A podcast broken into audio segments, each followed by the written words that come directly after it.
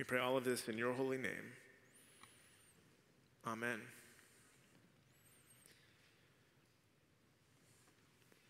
Well, one of my uh, favorite stories, really, that I've ever heard, comes from the podcast or radio show, This American Life. Some people have heard it. I may have even told this story before. It's that much my favorite. Uh, but the episode is called Nice Work If You Can Get It, and they interview people about different jobs they've had. But the first one, uh, the host interviews an astronaut, which you all here in the near Purdue University, the cradle of astronauts, would pr- appreciate this. And the first question the host asks is So on your business card, does it say astronaut?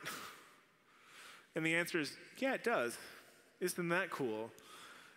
And the host goes on to talk to the astronaut about uh, what, what is it that you do. And you think, in your head, think about what you think an astronaut does.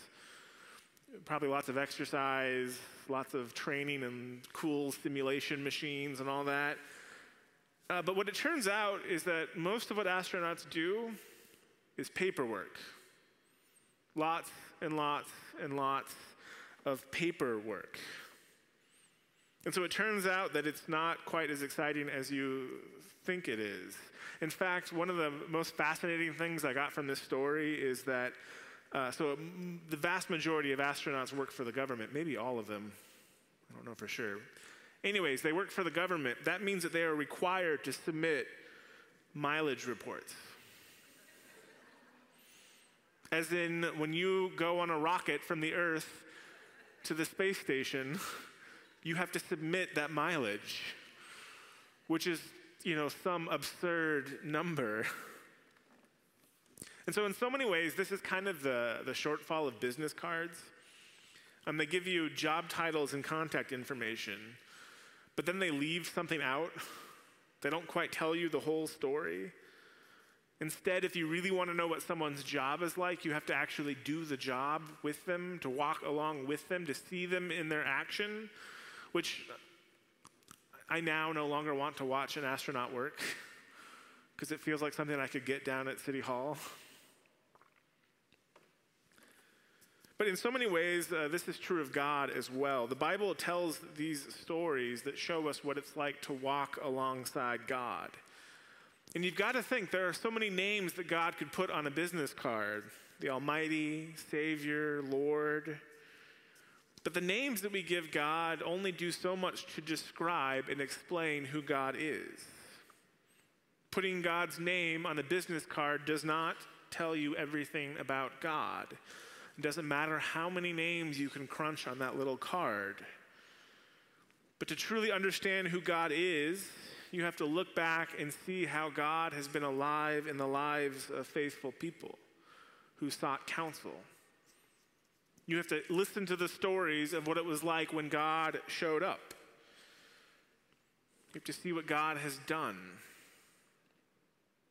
And you have to recognize the places in your own life where God has been faithful. And in so many ways, this is what Scripture is it is the story of how God has shown up. So today we're going to hear one of the earliest stories of God being present in someone's life. And in many ways, it marks the first, but not the last time God shows up bringing new life. So, our scripture today comes from Genesis 18 and 21. Let's listen to it. The Lord appeared to Abraham of Mamre as he sat at the entrance of his tent in the heat of the day. He looked up and saw three men standing near him. When he saw them, he ran from the tent entrance to meet them and bowed down to the ground. He said, My Lord, if I find favor with you, do not pass by your servant. Let a little water be brought, and wash your feet, and rest yourselves under the tree. Let me bring a little bread that you may refresh yourselves, and after that you may pass on, since you have come to your servant. So they said, Do as you have said. And Abraham hastened into the tent and Sarah to Sarah and said, Make ready three Make ready quickly three measures of choice flour, knead it and make cakes. Abraham ran to the herd and took a calf, tender and good, and gave it to the servant, who hastened to prepare it. Then he took curds and milk and the calf that he had prepared and set it before them, and he stood by them under the tree while they ate. They said to him, Where is your wife Sarah? And he said, There in the tent. Then one said, I will surely return to you in due season, and your wife Sarah shall have a son. And Sarah was listening at the tent entrance behind him. Now Abraham and Sarah were old, advanced in age. It ceased to be with Sarah after the manner of women. So Sarah laughed to herself, saying, After I have grown old, and my husband is old, shall I be fruitful? The Lord said to Abram, Why did, la- why did Sarah laugh and say, Shall I indeed bear a, children, a child now that I am old? Is anything too wonderful for the Lord? At the set time I will return to you in due season, and Sarah shall have a son. But Sarah denied, saying, I did not laugh, for she was afraid. He said, Yes, you did laugh.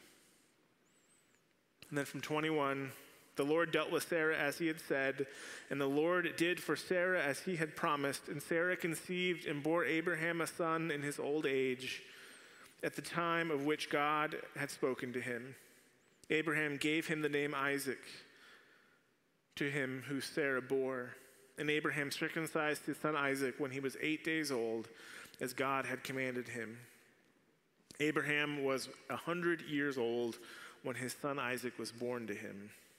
Now Sarah said, God has brought laughter for me. Everyone here who hears will laugh with me. And she said, Who would have ever said to Abraham that Sarah would nurse children? Yet I have borne him a son in his old age. May God bless this reading. I kind of stole the title of this sermon from a podcast that I was listening to this week. Uh, in the podcast, it's a podcast called I Love to Tell the Story. And in it, the biblical scholar Rolf Jacobson, who works at Luther Seminary in Minnesota, says that if God had a business card, it would say, raises from the dead. Indeed, as Christians, we know this. Jesus, who is God among us, becomes known for his resurrection, for the defeating of death. But the earliest followers of Jesus knew that this meant something special because they had already seen the stories of where God has shown up. They knew God's business card and maybe a little bit more about God. And so in Jesus, they saw what God does in action.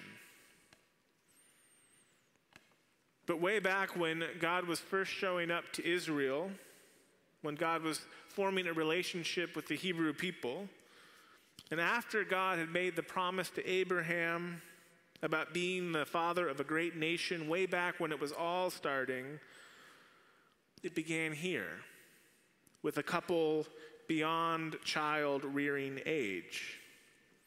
In fact, they were so far beyond child rearing age that to even suggest that they might have a child together was laughable. Sarah laughed. But this experience, this scene of God coming and communing with God's people, it really sets the stage for what is to come. Because God is the one who shows up and brings new life where it seemed impossible. And this becomes a pattern that Israel recognizes and sees and knows that this is who their God is. God raises from the dead, this time in the form of a child and the lives of a woman who are too, a man and a woman who are too old to be parents. But this is not the last time this happens. So throughout Scripture, we have this reoccurring theme.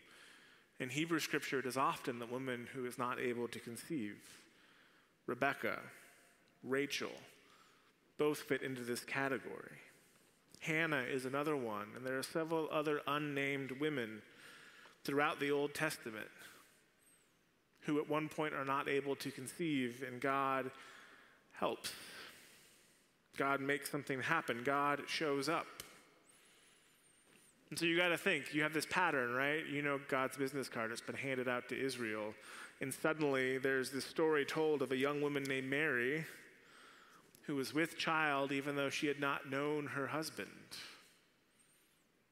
Know, in the Bible, by the way, is always a euphemism.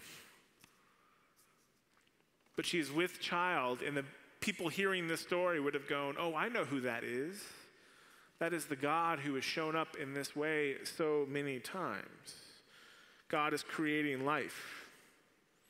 They would have known this pattern. And then, of course, when they heard the Jesus story, they would have recognized it again. He is laid in the tomb, in a place where there is no life. And there, resurrection happens. And the God whose business card says raises from the dead strikes again. So, this is a story familiar to the people of Israel because it is how their God has walked with them. It is a reoccurring pattern in their life together. So, who is our God? Our God is the one who raises from the dead, who brings back to life, who acts in ways that make us want to laugh out loud at the improbability of anything new happening. We know this not simply because it's what God's business card says, but we know it because we have seen the pattern of life, death, and resurrection. The cycle played out over and over again. I mean, just think back to Israel when they are brought out of slavery, a time of death. And God gathers them at Mount Sinai and hands down commandments, and we see a new people brought into being, a resurrection. And then we see death as they lose sight of their source, of the God who has remained faithful. And Israel finds itself in exile, in death, defeated by foreign nations. And everything looks bleak, and they wonder how will we get out of this one? How will we get back? God intercedes, brings them back to life, restores their fortunes sets them back on the right path life, death, resurrection. And this is the thing with God. We don't know who God is by what we say about God or by some belief system. We know who God is by what God has done and is continuing to do. We know who God is because we've heard the story. Now, the thing is, saying that there is this pattern is not the same thing as saying that things will always work out. It doesn't mean God takes what is wrong and turns it back into what was. God doesn't always restore things in the way we would like it to be restored. But what it means is that God does bring new life out of the death. God does raise from the dead. God does bring back to life wherever it is that we are. And so you've got to think about your life. Maybe you are in a place where life is could not be better. But if you've lived long enough, you know there will always be periods when it, it could be quite a bit better. When we are experiencing periods in which we feel lost, in which we are in a difficult place, where we've made mistakes, where we've chosen the wrong path or maybe the wrong paths, and we find ourselves lost. In so many ways, that's the story of Israel that continues into our own lives. They are trying to be faithful as we are trying to be faithful, and yet we all fall short. And I wonder where you are today, if any of this sounds familiar. Because the good news is that wherever it is you're at, God is there. Wherever there is right now for you, God's presence goes with you. If you are lost and in need of somebody finding you, God is there. If you are hurt and in need of healing, God is there. It doesn't mean that everything will go back to the way it was. Doesn't mean that it's easy. That's not the way it works. But God continues to journey with us. You know, one of my favorite books is East of Eden by John Steinbeck. I love a really long, slow book. But in it, uh, there's this scene where these couple of characters are arguing over scripture and a translation of what Genesis says about sin. And they're debating that in some translations it says, Thou shalt not do this. And in another translation it says, Do thou this. And it's this translation fight. And one of the characters says that they had gone back to the Hebrew, which makes me like the book even better. In the Hebrew, they say is actually a different word. It's the word timshel. And timshel means thou mayest, or thou may, you may. And they repeat this word throughout the book. And it adds this flavor as almost as though it's saying that you have the option and how you will respond to this. And the book, if you've read it, goes through the difficult choices that this family makes on the frontier in California. And there's this theme of the choices that we get to make in life. Not the choices when everything is going well, the choices when everything has gone off the rails. The choices that we get to make when things are just between a rock and a hard place. He says in the Hebrew in Genesis, it's, it's telling you that you have a choice, even in those moments, to live differently. And the book repeats this idea as this family on the frontier makes mistake after mistake after mistake. Timshel, you may. So, no matter where you are in life, whatever experiences, you have the ability to choose how you will respond, how you will move forward. One article I read online by Todd Schmidt talking about this passage in this word wrote, I love the idea that we are never destroyed or fully broken. There is no life ending mistake because, as it turns out, life is a pretty resilient thing. Regardless of what we experience in our lifetime, we are only as broke and damaged as we choose to be. We can be overwhelmed, but we always have another choice coming. And we get to choose whether to stay besieged by the problem or to rise above it. And I think in so many ways, this is what the life, death, resurrection is all about. It is not the promise that everything will work out, but it is the promise that whatever it is you're facing, God will be there. Whatever choices you've made, whatever things you've done that maybe you're not proud of, whatever difficulties you face, God will continue to be there. He is there in the life and in the death and in the resurrection. And we know that because God's business card says, raises from the dead.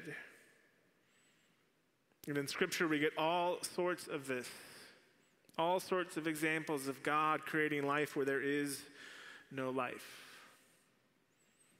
Not like the old life, but like something which provides us with a new way of being. It's not the kind of life that we cling to the old. Sometimes you have to let whatever it was go. Because God is in the business of new life, of resurrection, and not just resuscitation. So, this is the thing with Scripture. When you're reading the Bible, how do you know that what you're talking about is God? And a really easy way to know is to ask, is there new life there? Because where there is new life, there will be God. Because that's how God has shown up in God's promises. That's how God has made promises to people. That is how God shows up in the life of Jesus Christ. That no matter what, our God is there will be there. God brings new life out of death. And so, wherever we find ourselves, even if it's in a place without life, we can be assured that the presence of the Spirit walks with us. Just like God was with Abraham and Sarah, God will be with us. Amen. Will you pray with me? Oh, holy and gracious God, we give you thanks for this morning, for the chance to be together and to listen to the promises that you have made throughout the eras. We give you thanks, O God, that you continue to be faithful, to show up, to give us strength, even in those times in which we're not sure where we're going to find it. We pray, O Holy God, that you might, in all things, strengthen us and keep us and hold us. Amen. Friends, let's rise to sing together. I did not know the name of that podcast that Andrew likes. Uh, I love